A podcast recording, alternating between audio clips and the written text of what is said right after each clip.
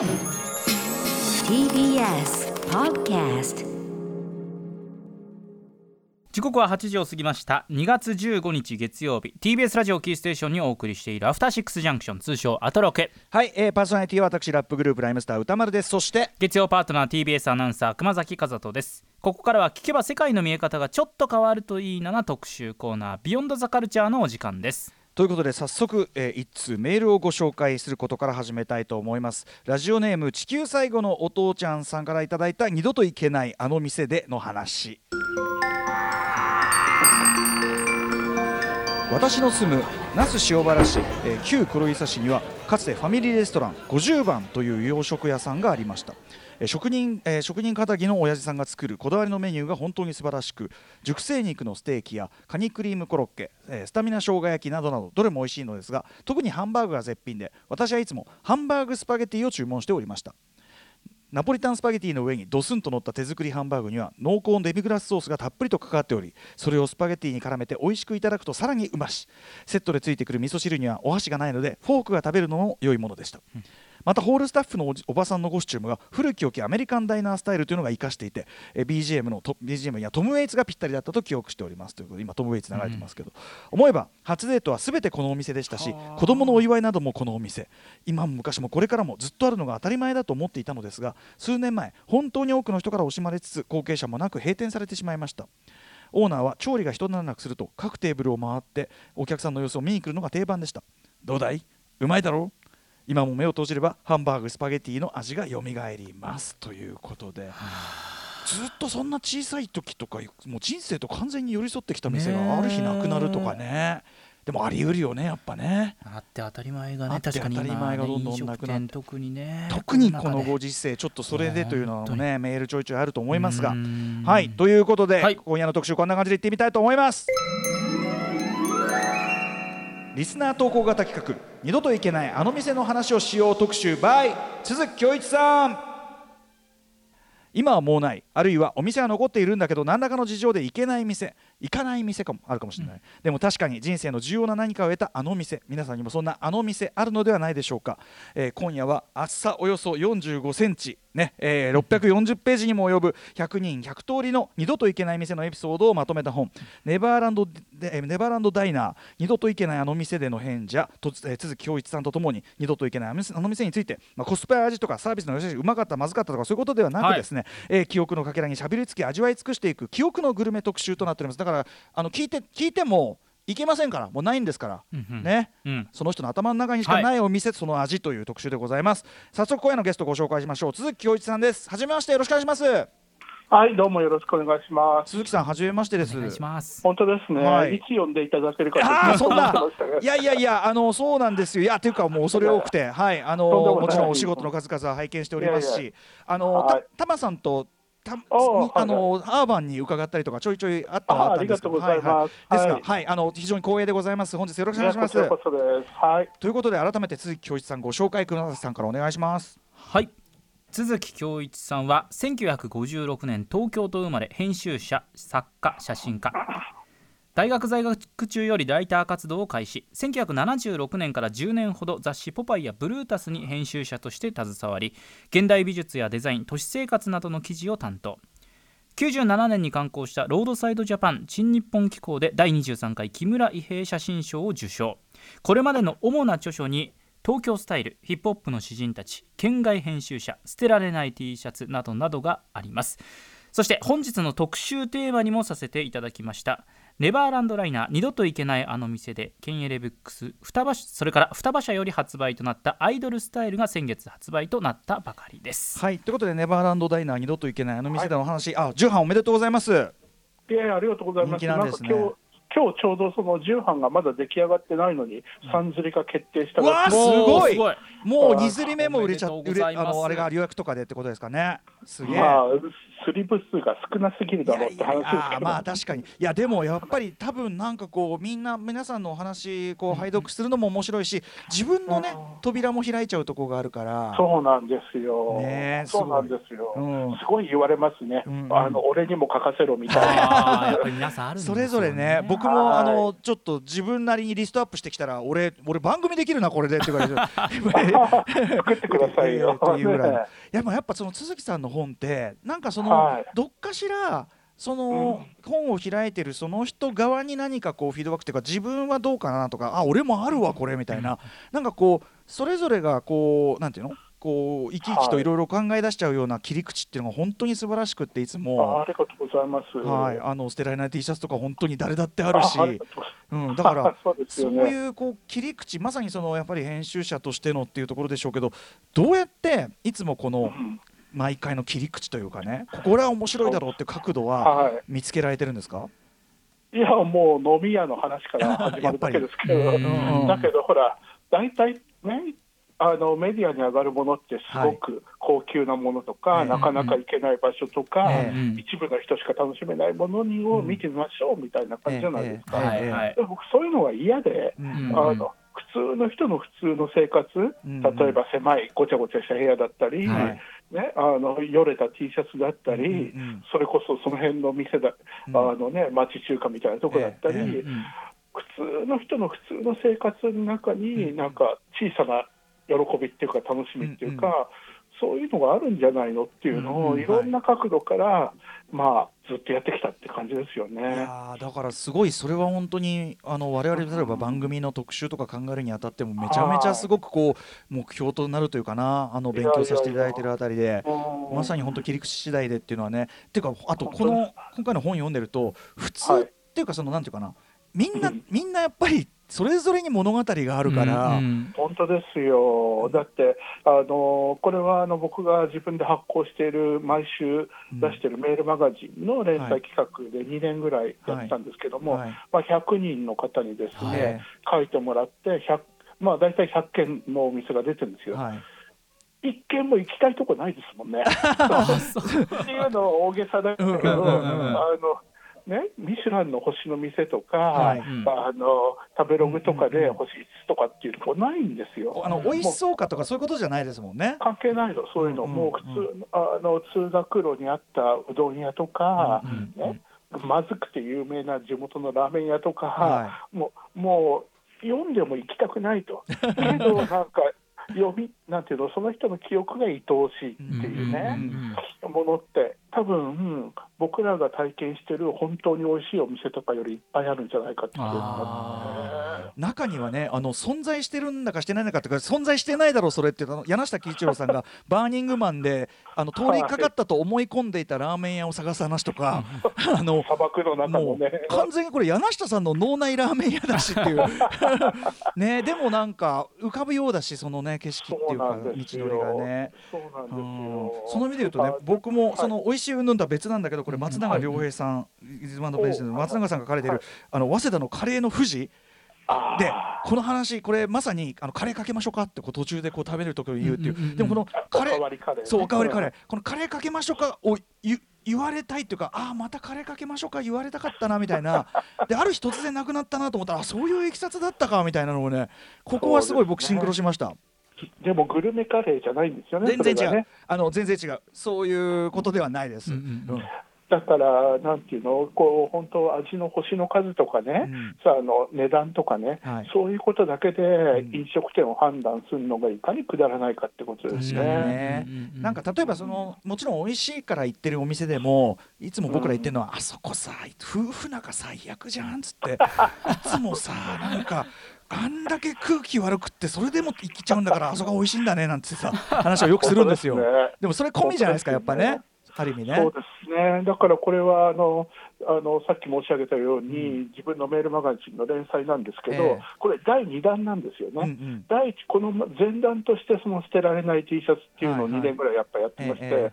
これもこうみんな自分の、ね、ワードローブの中に、はい。もう絶対着ないけど、なぜか捨てられないええ T シャツってあると思うんですよ、ありますよなんか元カノが置いてった T シャツとか、それからね、バンギャル時代に、ええ。あのの黒歴史が詰まった T T シャツとかね、はい。そうでそういうのをみんなから集めて話を書いてもらったんですけども、まあなん50枚以上あるんだけど、1枚も着たい T シャツはないわけ。ね着たいくもないしもちろんおしゃれでもないし。そう、うん。白川郷とか書いたんだもん。だけど、だけどなんかめちゃ愛おしいんですよ。やっぱその人の人生のね断片というかその人ある意味その人そのものだもんな。そうなんですうよん。だからデザインのかっこいい T シャツ図鑑みたいなの死ぬほど出てますけど、そんなものではないってことですよなんね。かね大切なものは。面白いとか価値なんていうかなその人にとってのいい価値があるもの捨てられないもの忘れられないものって何かっていうのは、本当にでも都築さんの本当にお仕事の数々から伺っあの浮かび上がってくるし。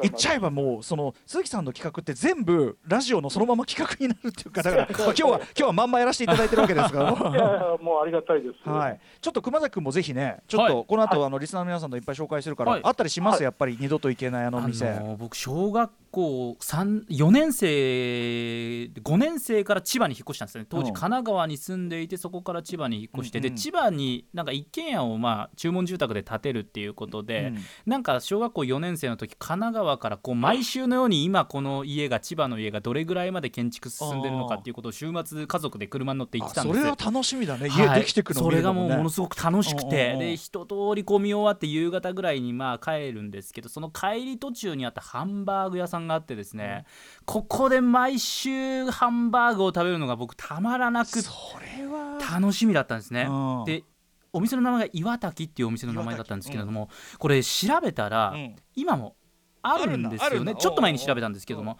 でちょっとねその後行ったんですよ大人になってから、うんなんかねやっぱ違うんですよね。あるんだけど、まあ、にに正直言うと、まあ、二度と行けないあの店では正確にはないんだけど、うんうんうんちょっとあの時のあの味とははいはい違うんですよね、なんかちょっと業務転換があったのかとかあったのか味補正。ね僕の味覚が変わってるのかそのあたりわからないんですけどね。まあまあまあ。いやーでもそのさ家が新うん。僕たちがこれから住む新しい家はいができるプロセス、その帰り道に食べるハンバーグつまりさもう人生何の心配もないハンバーグだもんね。そうなんですよ。そんなハンバーグ食えねえもん。その前にサラダバーとかでポテトサラダとかたらふく食べてでその後ハンバーグを食べるとこれ毎週やってたんですよね。いやー懐かしいですね。だからうん。預金残高のこと気にしなくてよかった時代のハンバーグってのは気にしさないですよ。こういうね鈴木さんまさにこのき、はい。熊崎君のこの記憶とセットだからこそのこのね岩本滝の当ですよ。ハンバーグですよね。今食べてもピンとこないわけでしょ？今食べてもねなんか普通の街のハンバーグなんですよ。当時はもうたまらなかったんですけどね。なんでしょう、ねううん。ん。まあこういうね感じのエピソード、はい。数々。はい、あのメールもですねリスナーの方からいっぱいいただいているのでぜひ時間のある限りご紹介していきたいと思います。ということで、えー、鈴木さん引き続きよろしくお願いします。はいよろしくお願いお願いしします。ます After Six Junction. 時刻は8時14分です。TBS ラジオキーステーションに生放送でお送りしています。アフターシックスジャンクションこの時間は特集コーナービヨンドザカルチャーをお送りしています。今夜は二度と行けないあの店の話をしよう特集ということで先月発売の話題の単行本ネバーランドダイナー二度と行けないあの店での編者で作家写真家の都築恭一さんをリモートでお迎えしております、はい、鈴木さん引き続きよろしくお願いします。はいよろしくお願いします。さあそれではもうリスナーの方からねこれでもかとはい。どうしたのたっぷメモリー飯が メモリー店メモリー飯が届いてるということなので皆さんのじゃあねえちょっと皆さんのじゃあちょっと夢の中にダイブしていきたいと思います。早速ですが行きましょう。じゃあ小野さんお願いします。はい。ラジオネーム曇り時々トントンミーさんの二度と行けないあの店での話この話は今から26年前のクリスマス会社帰りに行ったバーのお話です。当時25歳の私は今も有名な大阪にあるゲーム会社で働いていました。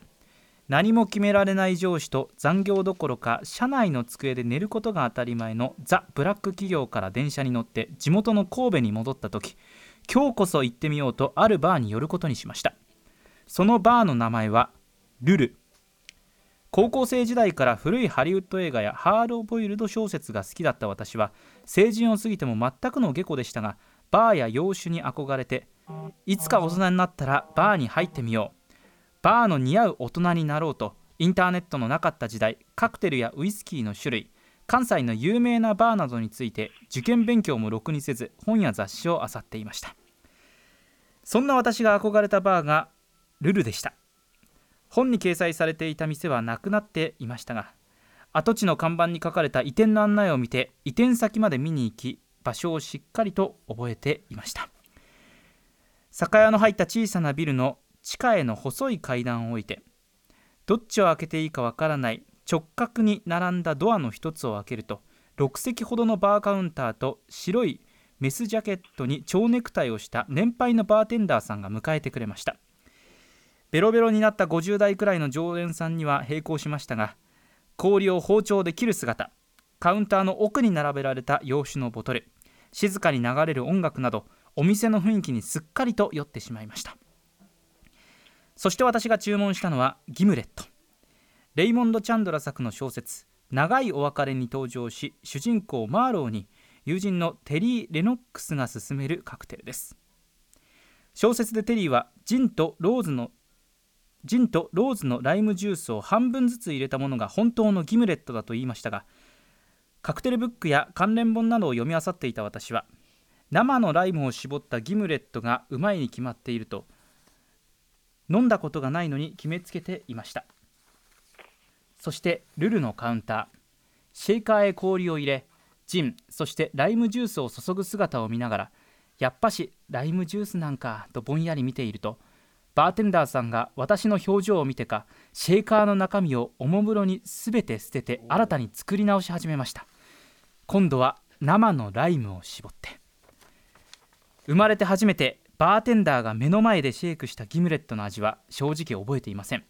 がその後飲んだどのカクテルよりも美味しかった。また来よう。もう少し大人になってそう思いお店を後にしましたそれから半月後地震によってルルは閉店。現在まで再開されていません。あの頃から倍くらいの人生を送って自分がどれくらい大人になったのか分かりませんが妻にはお酒飲まない人と思っていたのに騙されたというくらいののんべえになり下がりました。たまに訪れる神戸の街はあの頃からすっかり変わってしまいました。なるほど。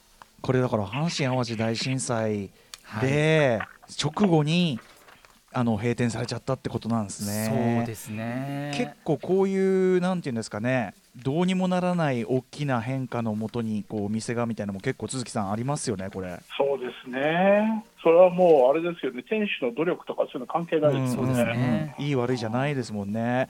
逆に言えばまあ行けててよかったですよねこれねギリねそこのお店ね。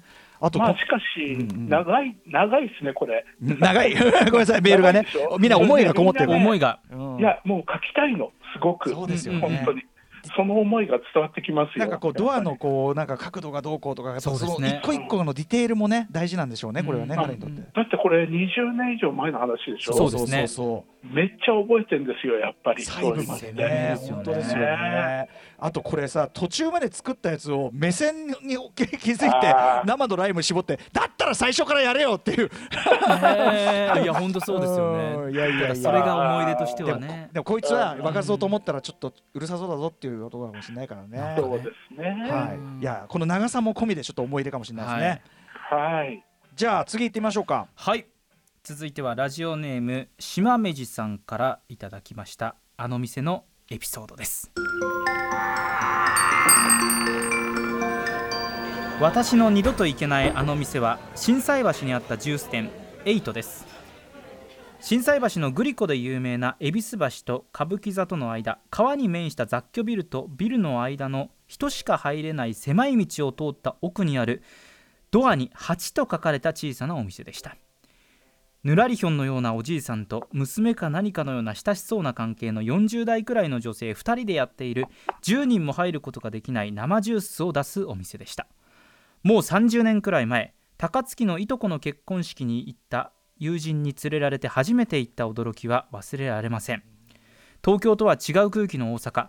心斎橋の繁華街のスナックの看板の隙間から滑り込んだ本当に狭いお店はしかし午後6時の開店からすぐに客でいっぱいになります。メニューはその場で作ってくれる生ジュースだけ。通年メニューはいちごとバナナだけ。それ以外は季節によってまちまちで夏は桃秋はぶどうがありました。それがまあ本当に美味しくて美味しくて1杯600円から800円するお値段は伊達ではない素晴らしさでした。今書きながらあの喉越しを思い出しあの味がもう二度と飲めないのだろうと思うと悲しさがこみ上げてくるほどです。飲み屋の中にある小さな店に飲み終わった男女が引きこもらずにやってきては一杯だけ生ジュースを飲み会計をしてさっと立ち去っていく。大人の世界の一端を垣間見たような不思議な世界でした。店主のおじいさんは戦後すぐからここでお店をやっていたらしく昭和38年くらいからお店に来ているお客さんに話を聞いてびっくりしました。10年くらい前におじいさんは亡くなったらしくもう店はなくなったようです。大阪に行くのはここに行きたかったくらいで30回くらい行きました。今でも大阪の心斎橋がテレビに出るたびにあの店がどこにあるどこかにあるのではないかと探してしまいます、はい、へえこんななんかそこそこ知られた店でもおかしくなさそうな話ですけど。ね鈴木さんこれご存知ですか？これエイトって。いや、知らないですけど、うん。あの昔は果物って高級品だったでしょ、えー。だからね、大きな繁華街の中に必ずね、高級ジュース屋ってあったんですよ。あなるほど。歌舞伎町でも有名なお店がど真ん中に、歌舞伎町ど真ん中にボロボロの木造家屋であって、でも一杯1000円ぐらいしえて、ー、あーやっぱり。夜しかやってなくてっていう、で名物じいさんがやっててあーじゃあ完全にそういうスタイルだ。そうですね、だからあのその筋の方たちがうんうん。若い頃からやってきて、はい。親分になってもうん来るっていうね、でジュース一杯昔話をしジュース一杯すっと飲んで。そうなんだ。ピッと飲んで帰るっていう、そういうお店がね、昔、昭和の昭和の時代には、うんうん。あれですね、あったみたいですね。なるほ。どね。そういう店の形態そのものが一つの時代なんだこれ。そうですね、高級品ですよ、生ジュースっていうのはなるほどね。あとやっぱりこの、あの心斎橋のそのえっと、はい。恵比寿橋と歌舞伎座の間川に面した雑居ビルとビルの間の人しか通れない狭い道を通った奥になる、なんかそのねセッティングそのものがもうなんちゅうの？そうですね。街と街の隙間っていううんか、うん。やっぱり一番面白いものが生まれるのは隙間っつうか。ね。なんかこういうのがね残ってる街であってほしいけどもというような話ですよね。V シネに出てきそうなロケーションですもんね。入るのだから素で入るのはなかなか勇気がいるような空間だけど、うん。いやいや、そうですよ、それは。うんなるほど。はい。エイト、うん。エイト。ありがとうございました。はい。島根うござい。ますさんでしたバンバン行きましょうバンバン。はい。では続いていきましょう。ラジオネーム温帯動物園さんからいただきました。あの店のエピソードです。今回都築さんがご出演ということでメールいたしました僕の二度と行けないあの店へは地元にあったローカルデパートユニードです。僕の出身は福岡県の直方市という田舎の町で小学生だった頃によく行っていた小さなデパートユニード。特に記憶に残っているのは屋上遊園地です。インベーダーゲームやドンキーコングなど当時でもすでにレトロゲームの域にあったものですとかぐにぐに動くボロボロのパンダやライオンの乗り物などで遊んでいました。あんまり治安も良くなくゲームセンターのような性格でもあったので子供だけで行くことは禁止されていましたのでたまに連れて行ってもらった時の嬉しさはとても大きなものでした。他にはユニード内準喫茶のハムとキュウリとからしマヨネーズの薄いサンドイッチの味も忘れることができません。僕が小さい頃足しげく通った遊び場は今廃墟の形をした抜け殻だけ残して中身は丸ごとどこかへ行ってしまいました。直方市は過去に炭鉱産業の要所として発展した経緯がありますが時代の流れに押し流されて今は駅前のアーケード街も寂れたシャッター街となっています。追伸行ったことはないのですが都築さんの調査によるところの地方都市で見られるスナック店ライムライトも過去ありましたが今はもうありません。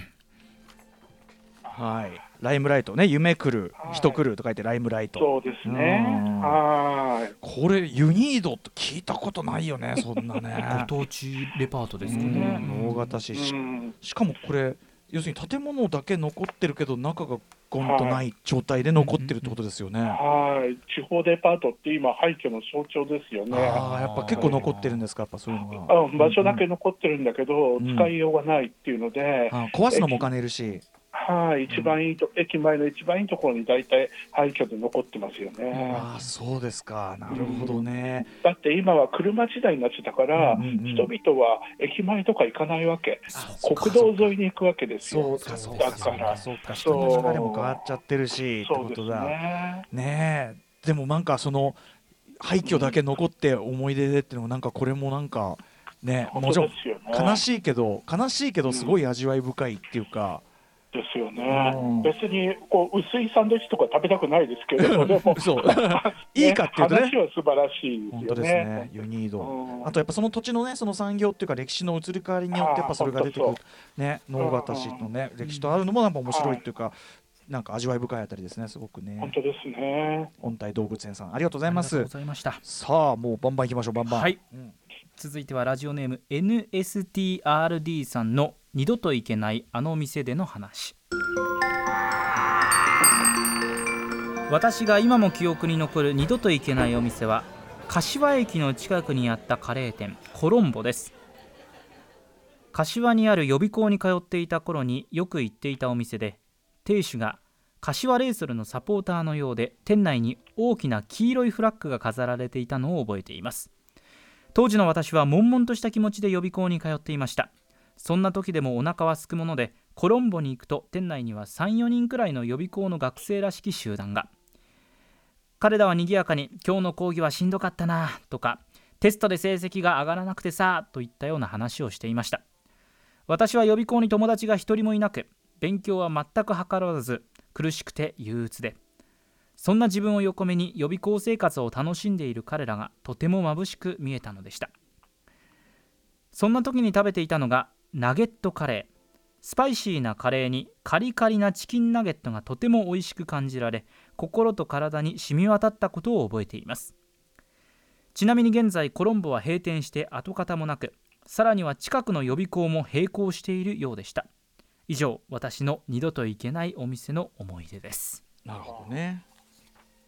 うん。やっぱりこうなんていうの予備校期とかね。予備校来そうですね。うん。そのじその時期そのものがめちゃめちゃ人生の中で印象的だし、うん。そことセットってやっぱありますよね味うね、ん。ねうん。しかし本当にあれですね、ずっと失恋話を聞いてるみたいで悲しくなってきいやいやいやそうですね。そうですねあとと柏もそうなのコロンボなんだ。柏行くと大体ポンペイにね。ポンペイはねポンペイに行っちゃいますね。有うんうん。ポン ポンペイはポンペイでねあのポンペイ話も僕もあのサッカー部帰りに行ってあの辛さ合戦したとかいろいろあるんですけど そうね。へーナゲットカレーあるんですね。はい。あのねここらでお前の話もしろって俺僕ね歌今日そうなんですよ。今日ねそうすごい上げてったらもはい。うなんか二十何個上がってきちゃって。すごいな。どの話しようかなと思うんですけどじゃあカレーちょうどこの、えっと、NSTRD さんと同じぐらい、まあ、僕も受験期ででカレーの話で言うと、うんうんあの水道橋にね僕あのいわゆるそのデリーっていう老舗のあのはい湯島とかにあるお店がすごい好きなんですけど、あのデリー風の味を出す店ってちょいちょいあるんですよ。で水道橋の僕はちょうど高2高3ぐらいの時のだだけにですね今あれなって何なってるエクセシオールカフェじゃなんかコーヒー屋かなんかであってんだけど、はい。あのーかメガネ屋かな。とにかくねあのそこにあのカレースタンドみたいなのがあって、はい。でそこのカシミールがかなりデリーのカシミールに近い再現度でまあうまかった普通に、うんうん。ですごい行ってたんですけど、はい。そこがまあなんかそのチェーンだその個人店というよりはチェーン風に見える店構えなんだけどまあなんかお母さんと娘さん娘さんもそれこそ僕とそんな変わんないぐらいの娘さんとお母さんでやっててやってるんですよ。で僕はまあ通ってるうちに多分お母さんに覚えられてなんかこう僕なんとなくそういう時になんかこうそういうお母さんぐらいの方に可愛がられる癖があるのか僕がそのカシミール頼んで帰るたびにこれいりますっつってこうなんかみかんとかその時々の果物を渡してくれるようになってきて、うんでその度に後ろの娘さんが「やめなよ」かなんか言って「迷惑だからやめなよ」かなんか言ってて確かに僕も今だから大人だから人の行為をねそうやって「ああありがとうございます」って今だったらなんならもっと仲良くなっちゃうぐらいになるけど、その頃はやっぱりそのなんつうかそういう知らない人と接すどう接していいかもよくわかんないうんうんうんうん。し、その自分と同じぐらいの年頃の娘さんがいて男子校だからそそれもなんかこう、はいはい。なんかこうなんかこうギクシャクしちゃって、うんうん。でその娘さんが「やめなよ迷惑してるでしょ」みたいな感じで、でオレンジ。まあでもみかんとかりんご持ってる。その部分は良かったんですけど最終的にまかないの「これ食べます?」とか言って僕がカレー食ってる横にまかないの餃子とかいっぱい並べるようになってきて。で今となればそれはありがたくねもちろん食べれば、食べるんだけど、うんうん。なんかその重くなってきて、うんうん。その感じが ね。もうその餃子の時はもう後ろで娘さんが本当にもううん 顔見れば分かるでしょみたいな感じで。でその餃子ぐらいを境にちょっと足が整いちゃったらなくなっちゃったんですよ。結構美味しいお店だったんだけど今思えば、はいはい。あんなに親切にしてくれてたんだから、うんなんで俺はそこから逃げちゃったんだっていうのがあってなんかお礼の一つもちゃんと、うんうん。もちろんごちそうさまは言うけど、うんうん。なんかちょっとこうあれ以来行かなくなった自分のもやりみたいな、うんうん。でもやっぱり気まずいですよお母さんみたいな。もあってねちょっとそれが水道橋の、ははいいもう始まりの感じです、まあ、それもだからそのちょっと気まずい思いとセットって感じですーね。うん。ああみたいな。というエピソードを一つご紹介しましたという。はい、でえも息子代わりだったのかもしれないですよ、歌丸さんが。ねなんか多分、ね。そういうこうそうなんですよ。なんかちょっとお母さんっぽい親心っぽい可愛がりが多分僕がよっぽどなんかなんかあれじゃないですか。孤独そうな雰囲気を漂わせてたんじゃないですかやっぱりね。いやいや、だって失ってしまった息子さんに似てたとかね。あそんな鈴木さんそんな。深い話があるのかもしれない。そんなことがもしかしたら。そしたらいよいよ答えてあげなきゃいけなかった。そうねですよ、全力で。え、うん。ただ当時はねやっぱりねあとやっぱりカレーカシミール食いながら、はい。カシミールに餃子はね、まあまあまあその気持ちもね当然わかりますしね。餃子は餃子で美味しかったんですけどね、はいはいはい。えーいきなりねあとその周りに普通にお客さんいるからさ俺何なんだよみたいな感じで。ま周りの方は別に何もないんですよねないですよ。だからいやだから特別だったんですよね特歌丸さんが。ああ、やっぱなんかあったんだね。その説はうん。ごちそうさまでした。ということでございます。はいじゃあリスナーの方のメールいきましょうか。はい、続いてはラジオネーム元祖テンピュールマキさんの二度と行けないあの店でのお話。私は学校がお茶の水に会社が九段下にあった関係でお昼ご飯のほとんどを神保町界隈で済ませていました。昨年閉店したキッチン南海にも通っていましたが私が今回メールしたのは同じ並びにあった町中華のお話仲間内ではスズラン通りの中華屋で通っていて特に看板に店名を出していませんでした。テーブルが4つ置かれた狭い店内はいつもお昼時には常連客でいっぱいになる人気店。そっけない態度のおばちゃんがいつも相席を頼みに来たことを覚えています。名物は野菜のたっぷり入った白いあんかけの片焼きそばと同じあんのかかった中華丼。他にもラーメンやタンメンなどどこの町の中華屋にもあるメニューがありましたが私は大抵2つのうちのどちらかを食べていました。特に変わったメニューといえば冷たいご飯に温かいカレーをかけたものくらいでしょうか。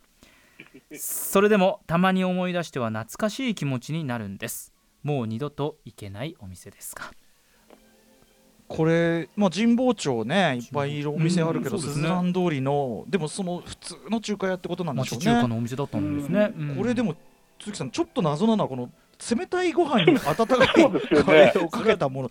どどういうメニューなんでしょうかこれは、まあ、家ではよくあるかもしれないですけど、そうそうそう。お店としてはね、うん、わざわざ冷たくしたってことなのかしら。狙いだったのか惰性だったのか。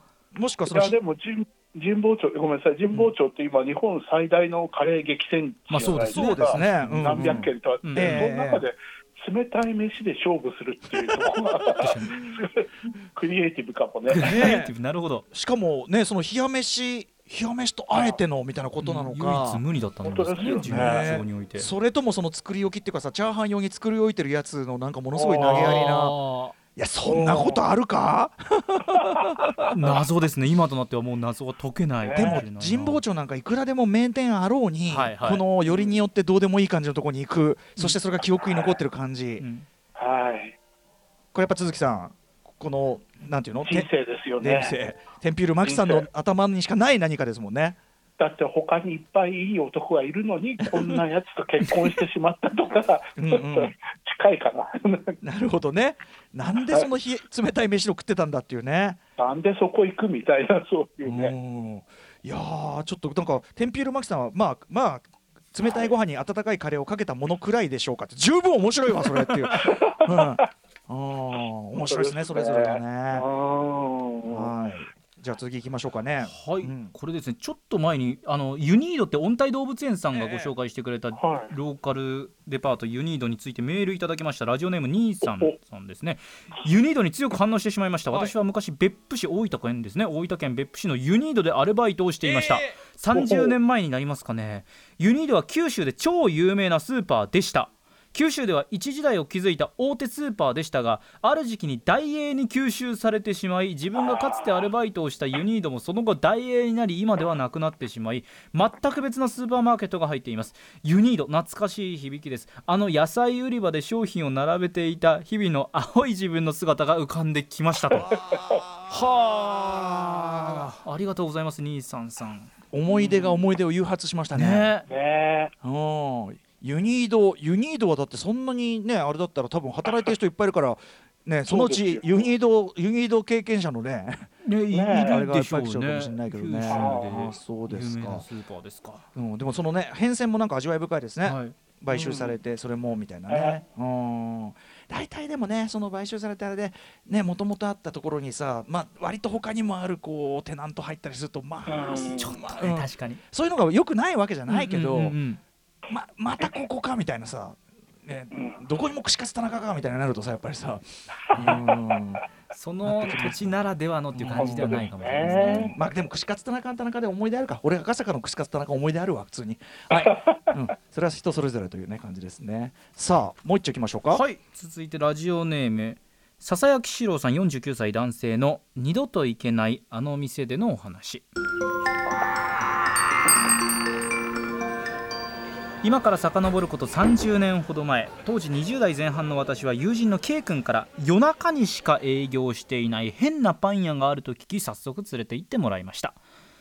そのお店は埼玉県の川越市にある岩田屋という名前の風変わりなパン屋さんでした。岩田屋は70代くらいのおじさんが一人で切り盛りするレトロな感じの個人商店でだいたい夜の9時過ぎに開店して日付が変わる頃パンがなくなると店を閉めていたと記憶しています。そして岩田屋名物といえば手作りのコッペパンにマーガリンとあんこを挟んだあんバターパンでした。噛み応えのあるパンと甘じょっぱいあんバターのハーモニーは一度食べたら間違いなく癖になるジャンキーなおやつでした。そしてこのパンを手に入れるためには毎回30分から1時間行列に並ぶことを覚悟する必要があります。オーダーを聞いてからおじさんがパンを取り出しマーガリンの入った缶の蓋を開けてパンに塗りまた蓋を閉めてあんこの缶の蓋を開けてあんこを塗り蓋を閉めてとこの作業を一つ一つやるのでパン1個作る時間を計ったら90秒もかかっていました。しかも行列に並ぶお客さんの中には1人で10個ぐらい頼むようなウルトラ空気読めない人もいてパンが品切れになるのではとヒヤヒヤしたものです。私はすっかりこのあんバターパン中毒となり店を紹介してくれた K 君と毎週土曜日になると行列に並んでいましたしばらくして私が埼玉を離れ東京で一人暮らしを始めてからは岩田屋から足が遠のいてしまい K 君ともその後疎遠になってしまいました。数年前に岩田屋をネットで検索したところすでに店は閉まっていたらしくもう二度とあのあんバターパンは食べることができないと知りました。そして岩田屋の思い出はおそらくもう会えないであろう K 君との楽しい記憶。戻らない自分の若さとセットになっていて心の底に深く沈んで眠っているのです。ねえ。これは岩田屋なんか不思議なっていうかこれはもうすごいですね。親父が趣味でやってる感じなんですかね、夜オープンですからねパン屋さんでね。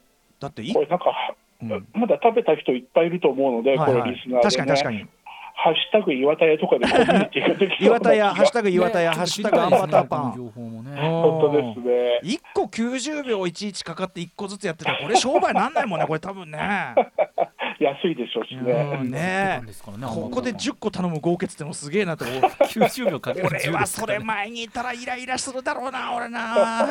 うん。でもこのねあのケイ君との思い出事っていうね。はい。うんこれねけ今時はその SNS とかたどればそれなりにねなんかいろいろ分かっちゃいそうなもんだけど、あえてしないんですかねこれはねやっぱねそうですね。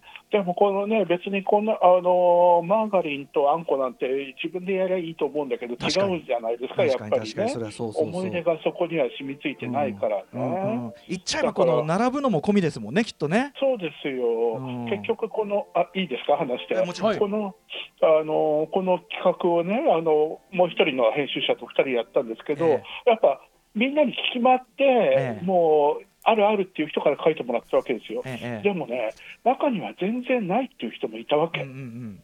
一見も、はい。で。それはね、前の T シャツもそうで、え捨てられない T シャツなんか一個もないっていう人もいたの。えええええだからそれってさ、やっぱりこう、捨てられないものがない人じゃないですか。えうんうんうん。ね、だからこう断捨離とか言うけど、はい何でも捨てられる人っていうのは、ええ。捨てられる記憶しか持ってない人なんですよ。ああすごいなだそれ。ね、うんうん。すごいつまらない平凡な人生っていう鈴木さんそういうこと言うと俺自分の部屋が汚いことをだんだん無限に肯定しけどいからですいいんです自己肯もう定感は断捨離ほどくだらないものはないですよ本当にまあねそうかうん確かにそうですよねなんかうんうんあのいわゆる価値あるものっていうかその役立つものしか残さないみたいな発想に近いは近いですもんねやっぱね。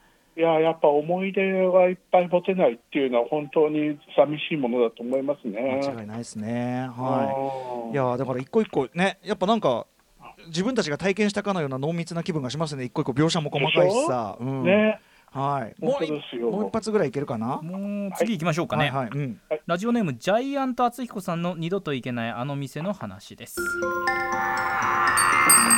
僕の二度と行けないお店は下北沢の洋食店バリエです。数年前学生から社会人になりたての頃に下北沢に住んでおりその頃頑張った時のご褒美としてこのお店の名物タンシチューやステーキをよく食べに行っていました。去年の3月に42年間の歴史とともに閉店されたそうです。自分がその事実を知ったのは去年の年末で気づいた時にはもう遅かったです。もう一度あのシチュー食べたかった。いつまでもあると思うな思い出の店。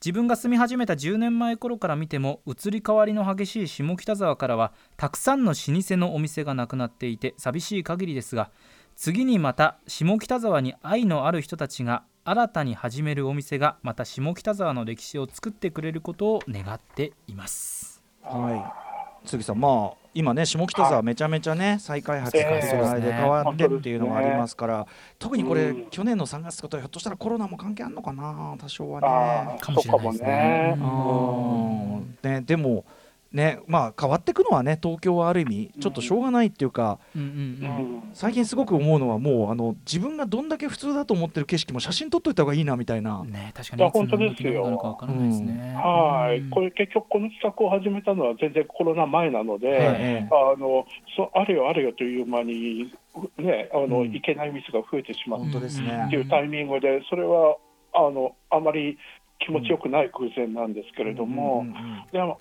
なんかこうやってて思ったのはね、うん。こう僕は本を作るのが本業なんですけれども、ええええやっぱ世の中にはね、やたらいっぱい本を読むのを自慢する人っているわけですよ。あ数ですか。はい。月月に何十冊読んだとか、あと速読法とかあるじゃないですか、うんうんうん。5分で分かるの、はいはい。はいああいう、だからね、なん年間1000冊とか読むよりも、えやっぱ100回とか1000回読み読み直せる本をね、うんうん2、3冊持つ方が人生にはやっぱすごく大事だと思うの。え確かに。それと一緒であっうんうんうんて、やっぱもう、やたら例えばカレー好きでもラーメン好きでも、やたらこう、うんうん党派件数をね、あのうんうんうん誇る人っているじゃないですか。はいはい。それはそれでいいけど、別に趣味だったら、うんでもそんなこといっぱい行くっていうことよりも、うんうんね、何回でもリピートできるお店を何軒か持つって、すごく、はい。なんていうのかな、人生で大事なんだろうなっていうのを、この投稿から思い起こさせてくれますね。確かに。あとはそのやっぱり絶対忘れられない味良くも悪くもとかね、はい。そういうのがね。ある方がねいいのかもそうですしれないですよ、よそうでね。すよ、だから人の評価は関係ないわけ、うん。本当、一人だけの評価でいいんですよ。うんうん僕は今回その自分のエピソードを用意している中でこれもちょいちょいラジオで話してる話ですけど全然良くない方向のあれで言うとあのはい。千歳空港の中のレストランで、い。海鮮丼とかを出しているレストランで出していたはい。ジンバーグ丼っていうあのジンギスカンをハンバーグ化してではい。丼に乗っけたっていう食い物があって、うん。これが海鮮なんでしょだけど、はい。え？レストランは海鮮なんですよ。うんそう他はね海鮮なんですよ。あのライムスターのメンバーってね他のメンバーがまあ次々と海鮮丼だねウニ丼だみたいなのをねはい。はい。頼んで特にねお前らは本当につまんねえやつらだなとここにジンバーグ丼というね見たことのないメニューがあるだろうと やっぱり俺はねトライトライする人間でありたいよみたいなこと言って お面白くねえやつらだみたいなことで頼んだらこれがあの当時の技術的にもあれだったかもしれないですけどとにかくあのジンギスカン肉があのひき肉化したことでめちゃくちゃ臭くなっててですね。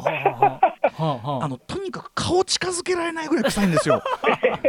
僕今まで食べたものの中で顔近づけられないせめてご飯のとこだけ食べようかなと思うんだけどもう汁が染みてて汚染が進んでてもう無理なんですよ。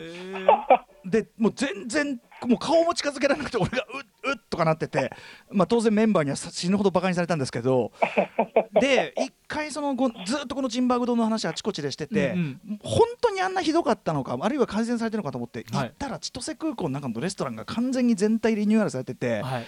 もう今はすっかり美味しいジンギスカン屋しかないわけよ。でないのよ。だからジンギジンバーグ丼があの史上最悪の汚染食とか言ってたけど確認する術もないわけ。俺の俺のエピソードトークの中にしかない。インスタとか撮ってないだろうしね、そうなんですよ、ね。そのねジンバーグ丼のキャッチフレーズが忘れられない味って書いてあったんですよ。まさにじゃないですか歌丸さん。確かに忘れられない。食べてないんだけどさ。本当に申し訳ない。どうしてもねあの食えないどころか顔近づけられなかったからうんっていうね。まあ、ナンパしたらいきなり地雷だったみたいな感じですか。羊ちゃんには悪いことしましたけど、は い、うん。だからそういうねだからうまいまずいじゃなくてやっぱうん。僕はでもそのジンバーグ丼やっぱトライして、やっぱ良かったなと。それは。海鮮丼食ってたらこんなことになってないわけだから、ネタになったんですよね。そういうことよ。もう何十年こすり倒してんだこの話っていうね。うん。そうそう。だからまあまさにおっしゃる通りそのいなんかそういうのがある方がいい、豊かってことですよねやっぱね。そうですね、うん。とにかくこう知らない街に行って、どっか行くときにね、うん。いきなりスマホとか見るなってことですよ。確かになまあうん。見てもいいけど、はい。星5つよりは星1つを選べってことですよ。あのしかも集合体としてのああいうこのなんていうの？あの平均点が高いものが要するにあのああいうものでは点数高くなるからうんうんそこ行くってまあまあ間違いはまあないみたいなそうでそこを選ぶの分かるけどうん。うん。そいつはそういう人生を歩むってことですよ。や。りがち鈴木ですさんが言うと。鈴木さん私やりがちですよ。ドスンとくるからもう、うん、でも安牌選んでしまう瞬間もあるっていううん。うこれありますけどね。そうです。うんそうですね。まあ人と一緒だったらね。まあそうね。そうですね。うん。まあ一人だ一人だけのワイルドサイドを歩んでほしいですね。確かにね。だからねこれはファーストデートだったりするとねそれが原因で大変なことになったりもしますからね。やっぱね。いや調べちゃうな。メールいきますか？もうちょっとね。まだいけるのかな？あ本当ですか？もう一。発いこうもう一発、う？ん。もう一発いこう。はい行きますね。ラジオネーム小野寺さん33歳。男性二度と行けないあの店の話です。私には二度と行けないバーが近所に1軒あります2年前そのバーカウンターで深夜1人ロックのウイスキーを飲んでいたところ1人の若い女性が来店。ちょうどカウンターには私とその女性の2人しかいなかったので彼女となんとなく会話をしていたらお互いに映画が趣味でさらに2人の生年月日が1日違いであるということが分かり意気投合。その場で連絡先を交換しました。その後数ヶ月間はそのバーでお互いの誕生日を祝ったり外で飲みに行ったりあと町山さんの著書「映画の見方がわかる本」をプレゼントしたり言ってみれば交際に近い行為を何度も繰り返していました。そんなある日私の方からお付き合いしたいと勇気を出して切り出すと彼女は「それはどうかな?」と曖昧な返答。とりあえず当面は飲み友達でいましょうということにもやもやした気持ちを抱きながらもその後も彼女とは何度か会っていました。そしてそのおよそ1ヶ月後その日はやってきました。いつものカウンターバーに2人で飲んでいたら突如彼女から「おの字はダサい」生きている世界が狭いなどと私の人格を否定し始めその1ヶ月前の告白を突如断ってきたんです。その日は飲み屋を3軒はしごしていて日本酒もかなり飲んでいたからか口調がいつにも増して荒々しく一つ一つの言葉がナイフのように私の心を突き刺してきました。明け方近くまでバーにいてその翌日は仕事だったのですが眠気と怒りと悲しさで仕事が全く手につかずため息ばかりついていました。その後バーには何回かほど挨拶程度には飲みに行きましたがやはり居心地が悪くなり行かなくなってしまいました。恋愛の始まりと終わり喜びと悲しみを教えてくれたそのバーはおしゃれかつ落ち着いた雰囲気の店内なのですが意を決してまた飲みに行ってみようかないやいけないかなということですね。ねあのー今回のその、えー、とネバーランドダイナーの中でもやっぱり、はい。あえてあるけどあえて足を向けもちろん思い前の思い出が重すぎてとかもある、あえて行かない店も出てきましたよね、そうですよ、い人生重ねるとそういう店が増えてくるわけですよ。一番ねととかもうそっちの方見ないようにしてるとかそんぐらいまでありましたもんねやっぱね。ね、本当に、うん。そんだけ傷が深いっていうのね、うんこの人、傷は浅いまま別れてよかったじゃないですか。いやでもななかなかでもあら改めてそんな言葉を使わなくてもって。いう、そうね、うん。まあねお酒の問題はまたねちょっと別個の問題でありますけどねそれはね。はい。ね。といったあたりで鈴木さんあっという間に時間来ちゃいました、やっぱり。みんなそれぞれ、はいですね。まだまだたくさん来てたんですけれどもね。はい、うん。ちょっとこれあのね別冊アフターシックはい。スジャンクション、今日あのポッドキャストでちょっとその残りの分とかもご紹介して俺もまだまだねあの番組できるほど残ってるんでちょっ20個とぐらい。幼少時のやつとかもあるんでちょっとねぜひねやろうかなと思ってます。で はい。では、えーということで鈴木さん、えー最後にあ鈴木さんの最新刊の情報を熊崎さんからお願いします。はい。都築恭一さんの最新刊「ネバーランドダイナー二度と行けないあの店」ではケンエレブックスより発売中です。現在重版準備中のためネット販売では高値で取引されている場合がございます。お近くの本屋さんで注文をお待ちいただくかあるいは持ち運びに最適な Kindle 版をダウンロードしていただければすぐに読むことができますのでそちらもぜひご利用ください。いやーもう大人気ってことですね、本当ね。いやいや、んありがとうございます。みんなこんなにね、あの自分のことのように読んでくれると嬉しい限りですよ。結構アントロックっていうかね関連の人も結構出てて岡ちゃんのあれとか、はねあ岡ちゃんのこう知らなかった過去の話でおおみたいになりましたけどね。うんううんうんんはいということで、えっと鈴木さんお知らせ事など他にありますか？はい、あの一緒にですねアイドルスタイルっていう写真集も出しまして、それはずっとやっぱり連載していた地下アイ、まあ、地下アイドルなんですけど、アイドルちゃんをアイドルの部屋で普段着で撮影して、ん。その対抗ページにそのトップオタをオタの部屋で撮影するっていうですね、うんうんうんそのアイドルとオタがお互い支え合う世界をあの記録してきたものなので、それもこうなんていうのかな、本当に日本の文化の一つだと思うので、うんうんうんやっぱ韓流アイドルとかはもう完成された美しさでしょ、うんはい、やっぱアイドルはね育てていく文化ですから、応援で保管するのがね、はい、そうですね、そうういう不思議な文化の記録だと思うので、まあ、ちょこっとでもね、アイドル好きになった人は見ていただくと、ね、自分がオタであることを恥ずかしくなく思えるんじゃないかと思いますね。はい、さすがですね、やっぱりね、この写真集の構造ごとやっぱりアイドルというものを捉えていらっしゃると、もうさすがだな、本当にな。面白い質問、いつも本当にさありすがですがとうございます。またちょっとあのこれを機にあの番組もいろいろお世話になってよろしいでしょうか、はいお声掛けさせてください。はい、ありがとうございます。ありがとうございます。えーということでここまではリスナー投稿型企画二度といけないあの店の話をしよう特集をお送りしました。鈴木さんありがとうございました。ありがとうございありがとうますござい。ましたどうもお疲れ様。Station. After Six Junction.